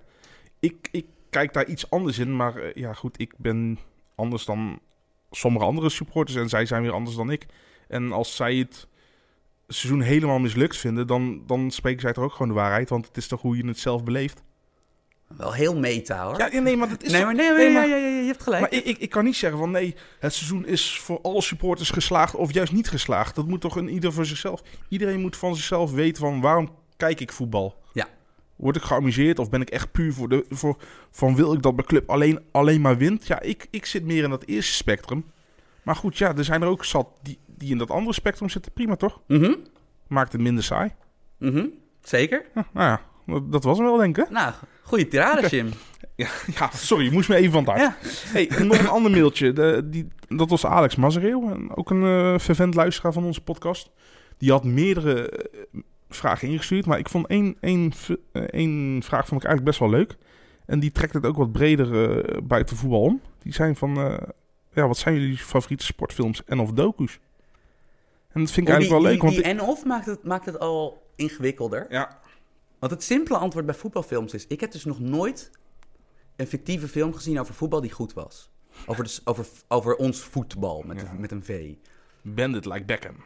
Ja, ik bedoel, nee, maar je kan ze allemaal opnoemen. Of die Goal, met Vinnie Jones. Die met Vinnie Jones, of die ene waar, zeg maar, waar ze met Pele in gevangenis uit moeten ontsnappen. Ik bedoel, het is allemaal... bedoel, De ene is nog, nog shittier Ja. dan de andere. Eh, ik zit na te denken dat... Mijn favoriete sportfilm, en het is ook een van mijn favoriete boeken aller tijden... maar mijn, mijn favoriete sportfilm is een film waar geen enkele sportscène in zit. Moneyball. Want dat is een, heel goed geschreven film met Brad, en Brad Pitt speelt ook heel goed Billy Bean de hoofdpersoon eruit. En het Toch vind ik hem, een- sorry dat ik je ontbreek, toch vind ik hem af en toe wel een beetje te uitgekoud. En hij wordt te veel als end of al eh, films qua statistieken, want eigenlijk gebeurt er niet zo heel veel in die film. Nee, er gebeurt niet zo erg veel in die film. Maar aan de andere kijk, En het is natuurlijk ook... Ja, ik ben, ik Het, ben het in- boek was beter. Het boek was beter en ik ben natuurlijk ook de laatste persoon die hier een eerlijk oordeel over heeft. Omdat ik ben in die tak van sport gaan werken. Dus ja, dat... dat, dat eh, ehm, ja, ik zit na te denken dat... Ja, ik vind het een te makkelijk antwoord met Moneyball. Kom op, Sam. Nee, oké. Het, het, het leukere antwoord is, voor als je enigszins van Amerikaanse sporten houdt... Friday Night Lights, er is zowel een film van, die staat op Netflix, maar je kan ook... En je mag mij niet aanwijzen als, als gerechtelijk schuldige. Je kan vast en zeker op internet ook buiten Netflix-series vinden. Ehm, Friday Night Lights eh, is ook een boekverfilming. De tv-variant daarvan eh, was echt gewoon een oprecht goede serie. Waar gaat het over? Ja, een, eh, heel simpel. Een, een, American een, een middelbare school American voetbalteam in een, Tex, in een Texaans dorpje jaren tachtig. Het is eigenlijk een soort van... Nou, het, het schetst het tijdsbeeld, het, sche- het schetst het platteland van Amerika... het schetst de, de problematiek van tieners en ouders. Eh, en het is waar ja, een paar mensen die wij nu echt als sterren zijn gaan zien... filmsterren, Taylor Kitsch en Michael B. B. Jordan... die zijn daar eigenlijk als acteurs doorgebroken. Dat is eigenlijk mijn, mijn, mijn sporttip. Oké, en, en, en qua documentaires? Ja, dat is moeilijker, omdat er zijn heel veel goede sportdocumentaires gemaakt. Ik zit even na te denken van wat is de... eh, bijvoorbeeld de laatste goede sportdocumentaire die ik heb gezien was Ballon sur Bitume op Netflix. Ja. Over Parijs straatvoetbal. Ehm, Komen grote, grote mensen aan het woord. Zeker. Riyad Mahrez, eh Benatia volgens mij nog. eh, ja. Zeker, en ook veel rappers. Dat Ja. soort dingen. Ja, het is, het is echt cool. Het gaat, echt over die straatcultuur in, in, in Frankrijk, toch? Ja, en ook het, het, het laat het ook in zijn waarde. Van het, is, het vertelt ook een redelijk realistisch verhaal. Ja. Ehm, ik zit na te denken, de, de laatste... eh, ja, ja, nee. En dan eh, bijvoorbeeld bij andere sporten vind ik dat je... E ESPN 30 for 30 Ja, is een, is een docu-reeks. En daar zou je dan even op Wikipedia moeten kijken welk onderwerp jou aanspreekt. Want daar zitten echt goede Er documentaires zitten ook voetbaldocumentaires, bijvoorbeeld eh, de, de Two Esco- Escobars. Ja, zeker. Over, eh, over eh, de drugshandelaar Escobar en de, de helaas veel te vroeg overleden voetballer Escobar. Die na het WK 94 eh, ja, we, ja, gewoon echt crimineel werd afgerekend. Die werd eh, door zijn hoofd geschoten. Ja. Eh, dus dat is voetbal. Maar het is meer eigenlijk inderdaad op, op wat andere sporten gespitst. Maar ik vind dat een hele goede aanrader inderdaad. Ja. 30 voor 30. Er zit er trouwens één specifieke bij die echt uiteindelijk een soort van nou, helderziend bleek te zijn. Er zit een documentaire bij over Trumps onderneming in het Amerika voetbal. Hij heeft geprobeerd een. eh, Trumpball. ja, hij heeft geprobeerd een soort van. Hij had een team gekocht in de alternatieve competitie van het Amerika voetbal, die uiteindelijk een, een vroege dood is gestorven. En daarin. Je krijgt een heel goed eh, inkijkje in de, in, de, in, de, in, de, in de zakenman tussen de grootst mogelijke aanhalingstekens eh, die Trump is. Ja. Eh, Jim, ik ben heel benieuwd naar jij. Want jij, jij bent, Hebben we er nog tijd voor naar jouw... eh, ja, sorry, sorry. Nee, maar maakt niet uit. Ik, ik eh, ik, ik ken je niet anders. Eh, ja, mijn favoriete sportsfilms. Ik, ik ben een beetje toch wel... eh, qua, qua films ben ik een beetje wel altijd van eh, de waar gebeurde verhalen, maar wel de feel-good movies. En dan heb ik twee, twee films. Ja, ik ben daar echt sukker voor. Ik wil eh, Remember the Titans. Oh shit! Dat gaat echt over, dat, over het, een beetje het rassengedeelte. Er gaan twee scholen komen samen. Een, een zwarte school en een witte school. En eh, ja, goed. eh, Het is een die- American voetbalfilm. ja, een merk voetbalfilm. Met eh, Denzel in de ja, hoofdrol. als, als hoofdcoach inderdaad. En ja, die, die moeten, ondanks alle verschillende afkomsten, moeten ze één team smeden, zijn de underdog. Ja, en goed, iedereen weet natuurlijk wel hoe die gaat aflopen. Mijn tweede film is, is ook een, ook een American voetbalfilm. En ja, die, die vond ik ook, ondanks dat het echt een grote Hollywood-productie was, vond ik hem ook gewoon ijsterk ge, ge- gecast en, en hoe, hoe de rollen werden neergezet. The Blind Side. Oh ja, Ja. ja, ja. Dat gaat over, over ook een moeilijke jongen die in huis wordt genomen door, een- door, een, door een vrouw. Die, die hem eigenlijk gewoon als eigen zoon opvoedt. En die uiteindelijk eh, ja, gewoon een contract waar gebeurt in een NFL-team gaat krijgen via de draft. Ja, beide. Ik zit alleen even te denken of eh, Remember the Titans er nog op staat, maar eh, volgens Remember- mij staan beide op Netflix. Ja, Remember eh, Tijdens is al een vrij oudere film. Het komt volgens mij 2001 of zo. Ja. Dus, eh, dus ja, misschien de jeugd zal, zal de mensen niet herkennen. Maar ik vind het, eh, vind het gewoon leuk, leuke, leuke wegkijkfilms. Waar, waarbij je weet dat het gewoon allebei goed- trouwens wel tearjerkers. Ja, nee, nee, oh, maar ik dat- had mij allebei wel een beetje... Ja, Ja, En met documentaires wil ik juist de andere kant, wil ik juist het rouw eh, zien. En dan had ik inderdaad ook uh, Ballon sur maar ook eh, Icarus. Dat is, oh die- shit, dat die- is natuurlijk ja, is is- top. ja, dat is, ja, je moet natuurlijk wel altijd afvragen van, wat wil een documentairemaker zien en welke hoed heeft hij op? Ik bedoel, Mhm. Je moet niet alles klakloos aannemen, maar de inzichten die hij geeft, dat gaat over dopingschandalen, voornamelijk in Rusland. Ja, en dat is eigenlijk, eh, ja, bizar. Als je, als je van sport houdt en van docus houdt en je hebt Icarus nog niet gezien, is dat de nummer één. ja, die is volgens mij ook echt be- bekroond. eh, Ja. ja. En ook eh, zeg maar het bizarre toeval dat zeg maar het lek in die documentaire is echt de meest fascinerende, innemende Ja. Russische man. Van, het is zo'n lieve, Ja. rare man. Ja, het is top docu. Dus eh, nee, dat zijn eigenlijk mijn, mijn documentaires. En er zit eigenlijk niet echt iets voetbalgerelateerds bij. Behalve Ballon sur Bitoun. Heb jij die goalfilms ooit gezien? Nee, nee, sorry. eh, Nee, die, die, die- nee. Als hate watch zijn ze wel lekker. Je hebt ook zo'n Nederlands film. eh, Yannick in Oranje of zoiets, weet ik het. Oh ja, oh, Ja. ja dat is waar. Zal dat de Yannick van FC Afkikker zijn? Yannick Milder. Zou kunnen. Kunnen we het vragen, toch? Ja. hey, maar deze vraag hebben we beantwoord. Laten we even verder gaan met, eh, met de andere vragen. Eh Jesper Boelekin. Ik bedoel onze FM'er. eh voetbalmanagerspeler. Waar we eigenlijk geen update meer van hebben gehad. Dus ja, je verzaakt een beetje Jesper. Hij vraagt, is er een nationaal team dat de Premier League zou kunnen winnen met de huidige selectie trainer? Selectie en trainer dus. Dus je, je- Ja, goed. je- een nationaal team wat beter dan City of Liverpool is. Ja. Alleen het, het probleem hiermee is, ik zou zeggen ja, kijk naar Frankrijk. Maar is dat dus exclusief de spelers die al in de Premier League spelen of inclusief? Bijvoorbeeld een Mandy, als je die opstelt bij Frankrijk, zit hij dan niet meer bij City. Ik bedoel, Mhm. een beetje onduidelijkheid over die vraag. Dus ik heb maar gedaan alsof, eh, alsof dus inderdaad de, de Franse spelers niet meer bij hun eigen club zitten. Dus een Joris keept niet meer bij Tottenham, maar bij Frankrijk. Dus eh, Tottenham moet een andere keeper opstellen. En dan denk ik wel dat, dat spelers, eh, dat nationale teams het beter kunnen doen. Ten eerste, je hebt de taalbarrière niet. Eh, vanuitgaande dat ze... Maar wacht even, Nee, nee, In, in jouw scenario spelen Pogba en Kanté dus niet meer bij het Frans elftal? nee juist wel. En, oh, niet, spelen... en niet meer bij hun club. Oh, oké, oké, oké. Ja, go- Ja, go- dan, heb, dan heb je gewoon, ja, ik bedoel, dan heb je gewoon een hoop sterren in je team en je maakt je concurrenten zwakker. Daarnaast denk ik ook dat het nog steeds een voordeel is als iedereen gewoon de taal spreekt. Want we gaan in deze situatie ervan uit dat ze dan ook evenveel en intensief trainen. Dus dat ze elke dag op de club zijn. Dus niet zoals met interlandvoetbal, maar eens in de zoveel tijd samenkomen. Maar dat ze op dagelijkse basis met elkaar trainen. Ja, tuurlijk is een landenteam uiteindelijk dan sterker. Van Frankrijk dan, hè? Ja, je, je zou dus Frankrijk of Brazilië zijn dan qua, qua, Ja. qua... Maar het spijt me dat zowel Brazilië met Teach, of Tite, hoe die dan ook heet... eh, ja, eh, weet- dat weet ik niet. Zowel Brazilië met Teach al- als Frankrijk met Deschamps... die zouden tactisch wel tamelijk vernietigd worden door Guardiola of Klopp. Ja, maar goed. uh, haal, haal eens de, de Franse spelers weg bij, eh, bij, bij sommige clubs. Ja, maar dat valt dus wel... Ik zit te Oh ja, denken... trouwens, ja, bij City valt het wel Ja, mee. nee, bedoel, bij het Brazilië-scenario zou wel ingewikkelder zijn. Ja, want dan Firmino eh, En. Fernandinho bij City en Jesus Ja. en Fabinho.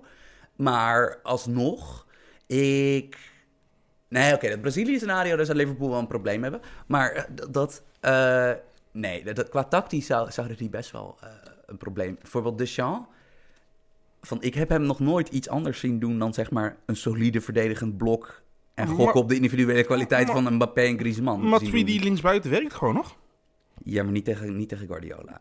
Weet je niet. Je kan, ja, maar als je, als je altijd, als je één tactiek hanteert tegen een trainer als Guardiola of Klopp, dan ben je, dan ben je de lul. Nee. Maar het geeft eh, denk ik alleen maar aan dat, dat we Brazilië en Frankrijk al noemen. Hoe breed en hoe goed die selecties zijn. Want in principe is een club. Club moet beter zijn, want die kan kiezen uit alle nationaliteiten. Ja, Dus, dus eigenlijk is, dat wel, is dit een compliment naar Brazilië en, en Frankrijk toe, toch? zeker. Dus ja, ik denk dat ze wel kunnen winnen. Sam niet, we zijn het een keer oneens. Mhm. Heerlijk. Ja, mooi, Lekker man. mooi. Hadden we nou maar een derde man, hè? Ja. Nou, helaas. hey, eh, de volgende. Hugo Holleman. Wie is voor jullie de past en present interlandvoetbal greatest of all time? Iemand die dus altijd presteert bij het nationale elftal, ook als het bij zijn club niet goed gaat. Ja, goed. Eh, nummer 1 die dan te sprake komt bij mij is natuurlijk Lucas Podolski. Oh, shit, daar, Ja. ging- daar ging mijn optie. Ja, eh, pak, ja, jij, jij- Lu- jij nee, bent- pak jij Lucas...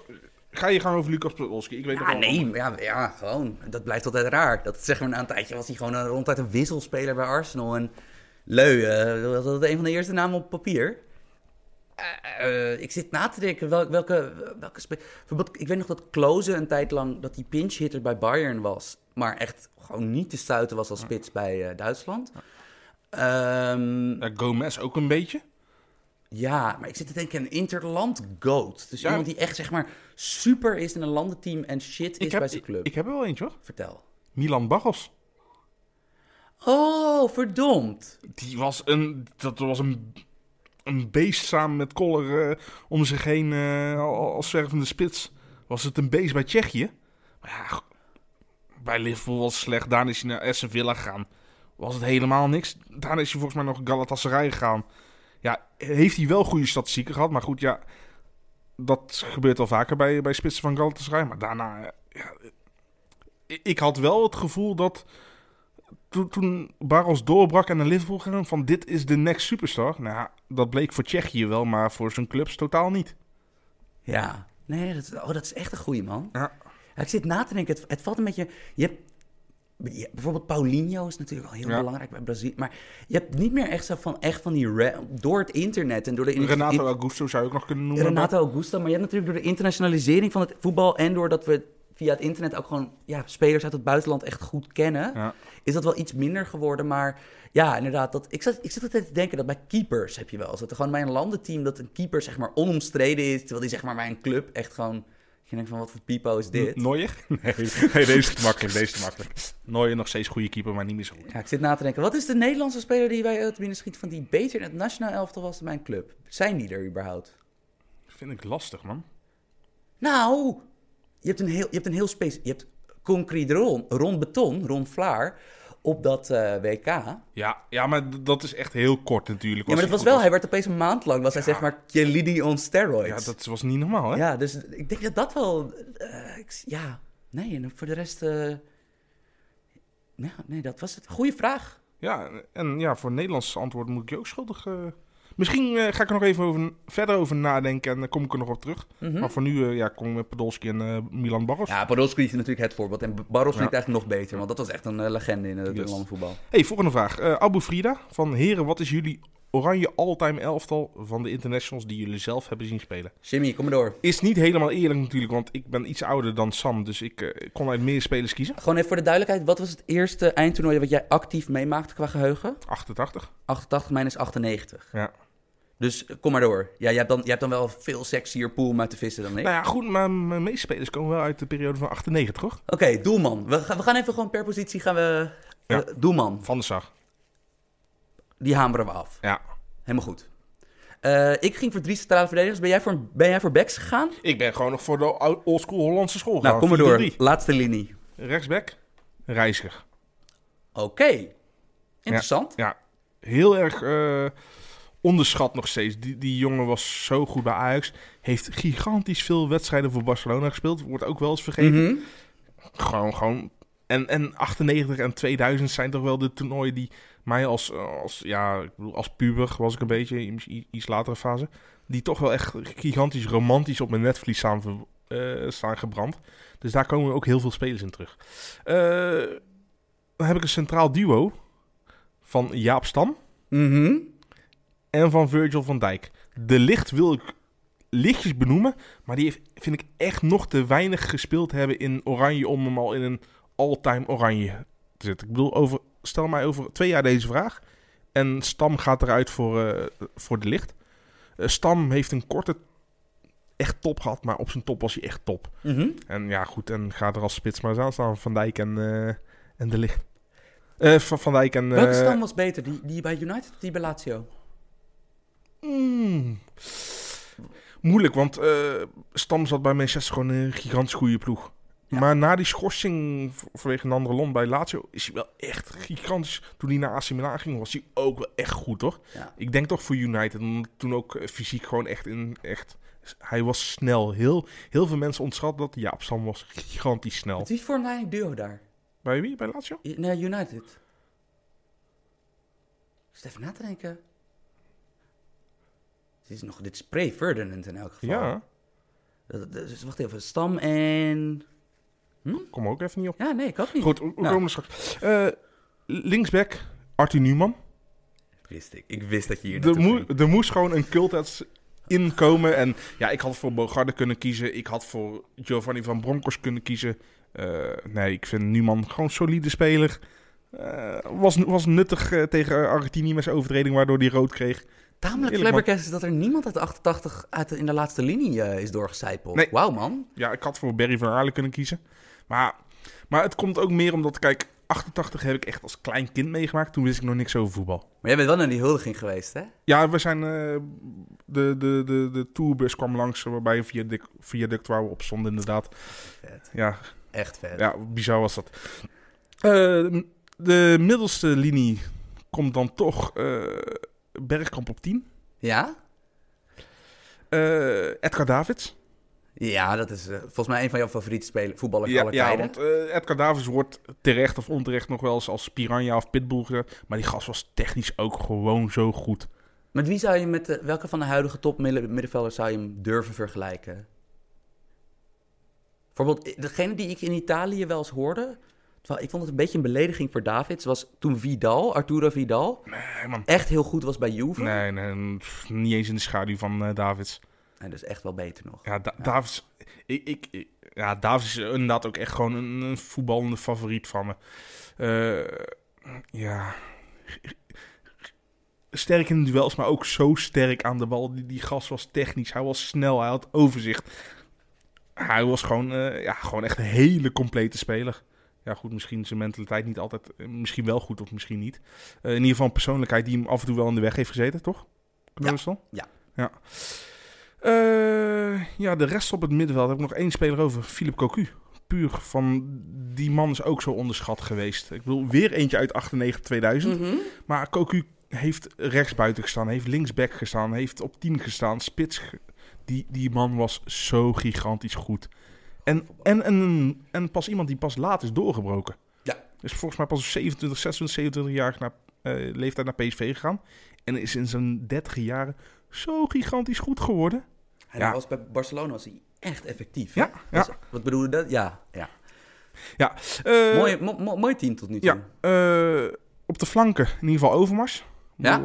Kan rechts, kan links spelen. Een van de eerste spelers die echt gigantisch tweebenig was. Mhm. Geweldig. Eh, Spits van Basten. Ja, die heeft ons toch de titel opgeleverd. Ja, die mocht ik dus niet gebruiken. Ja, en eh, een beetje, ja, het is niet zijn echte positie, maar ik moest hem toch ergens kwijt. Dan gooi je Gul het ook gewoon maar erin. Maar wacht even. Ja, Dus jij mocht Rijkaard kiezen? ja, Oh, wauw. Dat is Ja. wel een keuze, man. Ja. Dat Cocu en Davids, dat je die boven Rijkaard... Ja. Oh, wauw. ja. Maar dat komt puur ook door mijn perceptie. Oké. Van eh 98, 2000 is voor mij nog boven 88 het hoogtijdagen van het Nederlands spel zoals ik, het, zoals ik ben opgegroeid. Ja, dan, dan kies ik voor. Dan kies ik ja, liever voor hen. Ja, Gullit, ik heb dus wel... Ik bedoel, ik, ik ben, ik ben wel eens wedstrijden terug gaan kijken uit die periode. Ja, maar Gullit was gewoon Gullit was zo insane goed extreem goed. Want hij was een van de eerste technische, maar ook fysiek volgroeide voetballers. Ja, hij kon alles. Ik bedoel, en ik bedoel, ja, Geika doe ik misschien wel tekort door hem nu niet erin te doen. Maar ik kon het niet over mijn hart krijgen om Gullit niet te benoemen. Oké. Dus Gullit zit er ook. Die zetten we gewoon hangend op rechts of links, maar maakt niet uit. Gullit kan overal spelen. Kan zelfs nog als libero spelen bij Chelsea. Ik ben ehm, als een echt ware dik dat ik ben, ben ik eh, voor een 3-2-4-1 gegaan. Zodat ik geen backs hoefde te gebruiken. Terwijl ik vind, ja, jij over reizigers sprak, dacht ik, oh shit, die was eigenlijk wel heel goed. Maar ik vond het moeilijk, dus ik eh, eh, eh, van Sarp goal. van Dijk, De Licht, De Boer. Geen Koeman? Geen Rijkaard? Of heb je Nee, die Rijkaard mogen, ja, maar ik, Oh, mag, ik mag pas vanaf 98 meter tellen, want dat Oh, zijn ja, ja. Van, ik heb, ik Oh, heb nou natuurlijk vind al ik het eigenlijk wel zonde dat ik geen Koeman en Rijkaard heb genomen, omdat jij ze niet kan kiezen. Ja, maar aan de andere kant, je gaat teleurgesteld zijn als je het verdedigende midden... Want geen Davids. Nou ja, Ik ben toch, want ik kijk, dat is zo flauw ben ik dan wel weer van. Ik ga een extreem aanvallend systeem, want in wezen vijf aanvallende spelers. Maar dan vond ik wel dat je een centraal, du of een centraal middenveldsduo moet, wat bij elkaar aansluit. Vertel. Van Bommel en Cocu. Ja, Van Bommel is natuurlijk, ja, dat is een, ik bedoel, dat is qua voetballend talent. Mag je, mag je die niet vergelijken met een Davids? Nee, hoeft ook niet. Of zelfs een Ronald de Boer? Er zijn ook wel andere spelers Precies, natuurlijk. Hè? maar qua waarde voor het elftal, eh, zeker die van Marwijk teams bij, ehm, bij het Nederlands elftal was, was Van Bommel echt, Ja, en echt, echt heel erg 2010 was het echt eh, de jongen en Van Bommel die alles voor Snijder oplosten. goed. Ja, Ik bedoel, zo simpel is het. ja, het was gewoon een defensief uitstekend team door dat middenveld. Ja. En ja, Van Bommel, ik bedoel, ik vind hem als trainer vele malen sympathieker. Of, en ook vind ik hem meer te harde dan als voetballer. Ja, vond ik ook. Totdat ik ineens zei dat ik hem sympathiek vond. En sindsdien Ja, vind ik hem weer minder sympathiek. Ja, maar hij was op het veld. Ja, ik, ik ben gewoon, ik geloof heel erg in de waarde van dat soort types. Van, ik geloof echt van dat, je, dat het zo belangrijk is dat iemand op het middenveld altijd denkt aan wat er gaat gebeuren wanneer je de bal eenmaal kwijt bent. En daarnaast- Daar, daarom was Van Bommel echt. En daarnaast is Van Bommel ook gewoon echt een goede voetballer geweest. En laten we niet vergeten, zijn beginperiode bij, bij PSV was het ook gewoon een veelscorende middenvelder, hoor. Oh, bedoel- zeker. Ik bedoel, eh, de, de, er wordt vooral herinnerd aan de Van Bommel 2010. Dat is eigenlijk zijn hoogtijdagen. eh, Toen, Bij Bayern, bij Ja. Barça. toen die, die linie teruggezakt was. Maar laten we niet vergeten dat hij ook gewoon, ja, gewoon een hele goede scorende middenvelder was. Precies. Dus eh, on, on- nog steeds een, ook door zijn karakter en be- denk ik toch een beetje een ondergewaardeerde speler altijd gebleven. Ja, Toch? Maar als je kijkt naar zijn clubs die hij heeft gehad, spreek voor zich. zeker. Op de andere positie kon ik kiezen dus voor Davids. Ik kon een proteststem doen voor Seedorf. Omdat, ja, nationaal elftal, dat is nooit, dat is nooit goed gegaan met Seedorf. Nee, eh, geweldige speler. Maar ja, ik, ik kon hem niet in mijn oranje Nee, stoppen, omdat het gewoon nooit goed is geweest. Nee, en hij heeft Van beide nooit, kanten Hij heeft nooit de positie gevonden. Hij heeft zich nooit op zijn gemak gevoeld. Veel, veel ruzies natuurlijk. Ehm, dus ook Cocu. Ja. Eh, dan de, de, de, vier, de vier achter de spits. Eh, Overmars linksbuiten. Ja, ik bedoel, top. Gewoon echt top. En eh, ja, ondertussen dus voor een nieuwe generatie vooral bekend als de TD van Ajax. Terwijl ja, dat was gewoon een van de betere buitenspelers van dat moment in de hele wereld. Niet voor niks een tijdje duurste Nederlandse speler altijd Ja, geweest. Ik bedoel, zo snel, tweebenig, Ja. zo doelgericht. Eh, echt een nut- nuttige en getalenteerde speler. Die combo zie je, zie je, zie je niet heel vaak. Eh Arjen Robben kan niet onderuit. Ik bedoel, Arjen, Arjen Robben Ja, moet je nagaan. Ik ben Arjen Robben, ben ik... Ik moet kiezen tussen Gullit en Arjen Robben. Ja, Kan niet, Nee, toch? dat kan niet. Ik Nee. bedoel, we, we hebben een redelijk aardig voetballand, Jim. Dat, dat, dat, bij deze oefening... Eigenlijk ben ik gewoon in een nadeel dat ik ouder ben dan jij, want ik heb uit meer spelers te kiezen. Zeker. Want bijvoorbeeld, ja, voor mij was het eigenlijk heel simpel. Want hoe kan ik Arjen Robben nou vergeten? Kom op. Nee, dat is inderdaad... Dat, ja, dat, dat, die heeft land op zijn schouders gedragen een tijd. Eh, moeten dragen ook. Ja, maar moet ik Bergkamp dan voor hem uithalen? Oké, Bergkamp eruit, sorry. Gullit op 10. Arjen Robben en Overmars op de flanken. Ja, Bergkamp kan ik er dus echt niet uithalen. Ja, nee, ik ook niet. Onmogelijk. Ja, Eigenlijk is dit gewoon een, een klote vraag, want hij is gewoon onmogelijk te precies. beantwoorden. Eh, behalve Bergkamp heb ik Snijder op 10. Ja, Dus de ja. als andere Daar 10. kan ik je ook niet aan bet- betwisten. Ja, en Spits, hij was een, hij was een tijdje eh, in een window van... Ja, ook omdat hij zo jong doorbrak. Maar hij was een tijdje... Kluivert was zo Ja, oh. Stel je voor dat Kluivert anno nu zou spelen. Gewoon met zijn kwaliteiten. Hij zou echt monsterproductie hebben. Van nog, nog meer dan hij al had. Ja, maar eh, jouw team kan ik het helemaal mee eens zijn. En dan, Koem, ik heb Koeman niet genoemd. Jij en ik, beide Van Nistelrooy niet benoemd. Van der Vaart zou je nog kunnen noemen. Ik bedoel, bizar eigenlijk in, in, in de laatste tig jaar. Frenkie de Jong.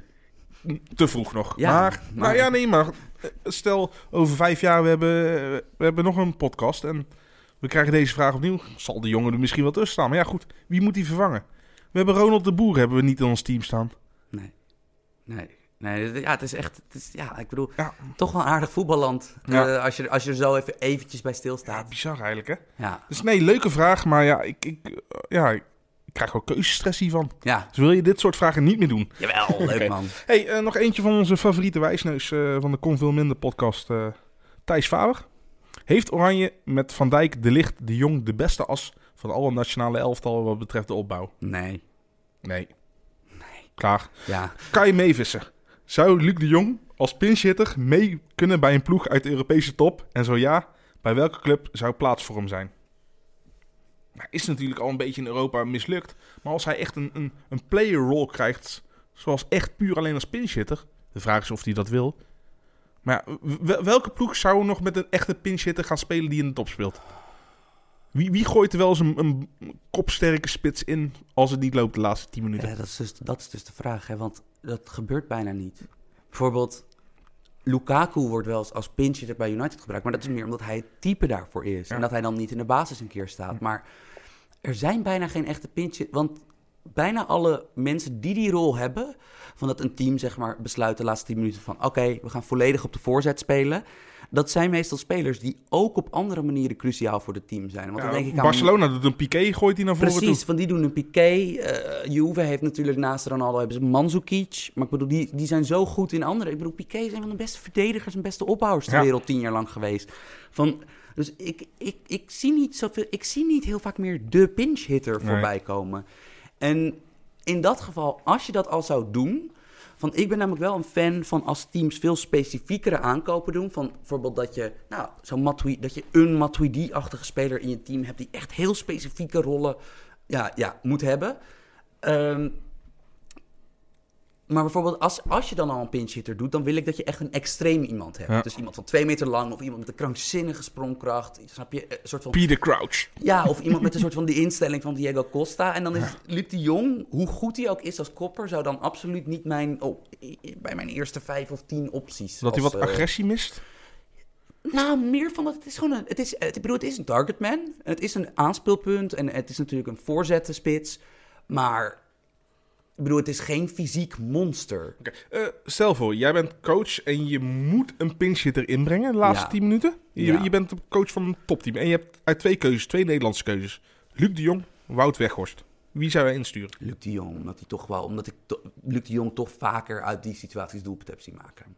Huh? Ja, terwijl over een heel seizoen iemand gebruiken Weghorst. Omdat hij, meer, omdat hij nog meer eh, ja, qua loop, lopen voor je kan betekenen. Maar z- zou het er opeens dat dit gewoon eh, ja, niet meer werkt voor een Europese topclub? Ze komen sowieso al weinig in die situaties. Ik bedoel, want vaak door de kwaliteit van en trainer en selectie en speelstijl...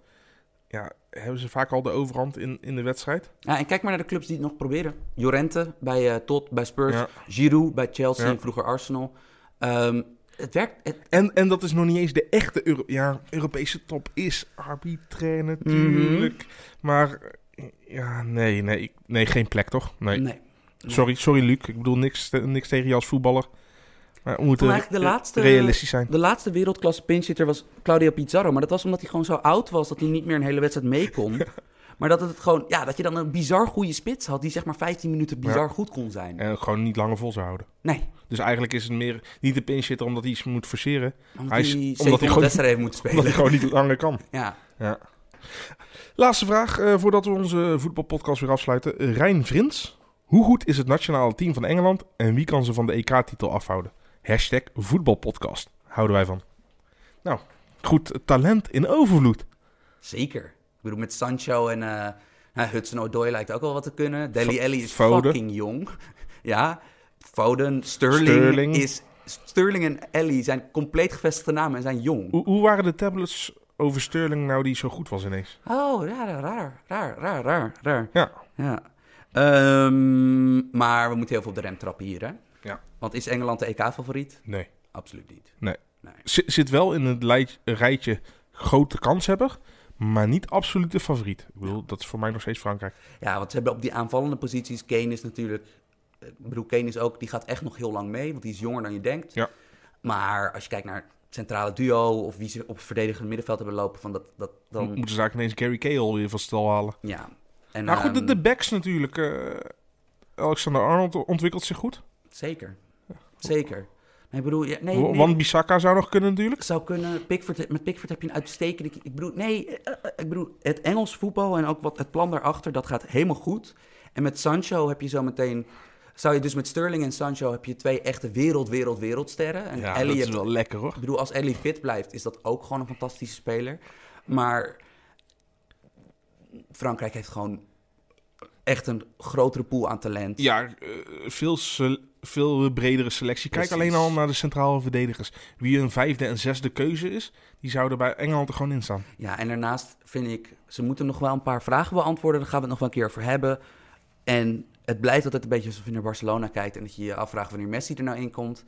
Maar Spanje is een ploeg die we ook niet moeten onderschatten. Nee, nee maar Want, want daar, daar is zo'n specifieke speelstijl zit er in die cultuur. ja, En er komen weer nieuwe jongens aan die zo... Ceballos, Rodri, Ja. noem allemaal maar op. absoluut. Dus ik, ik denk dat dat een beetje...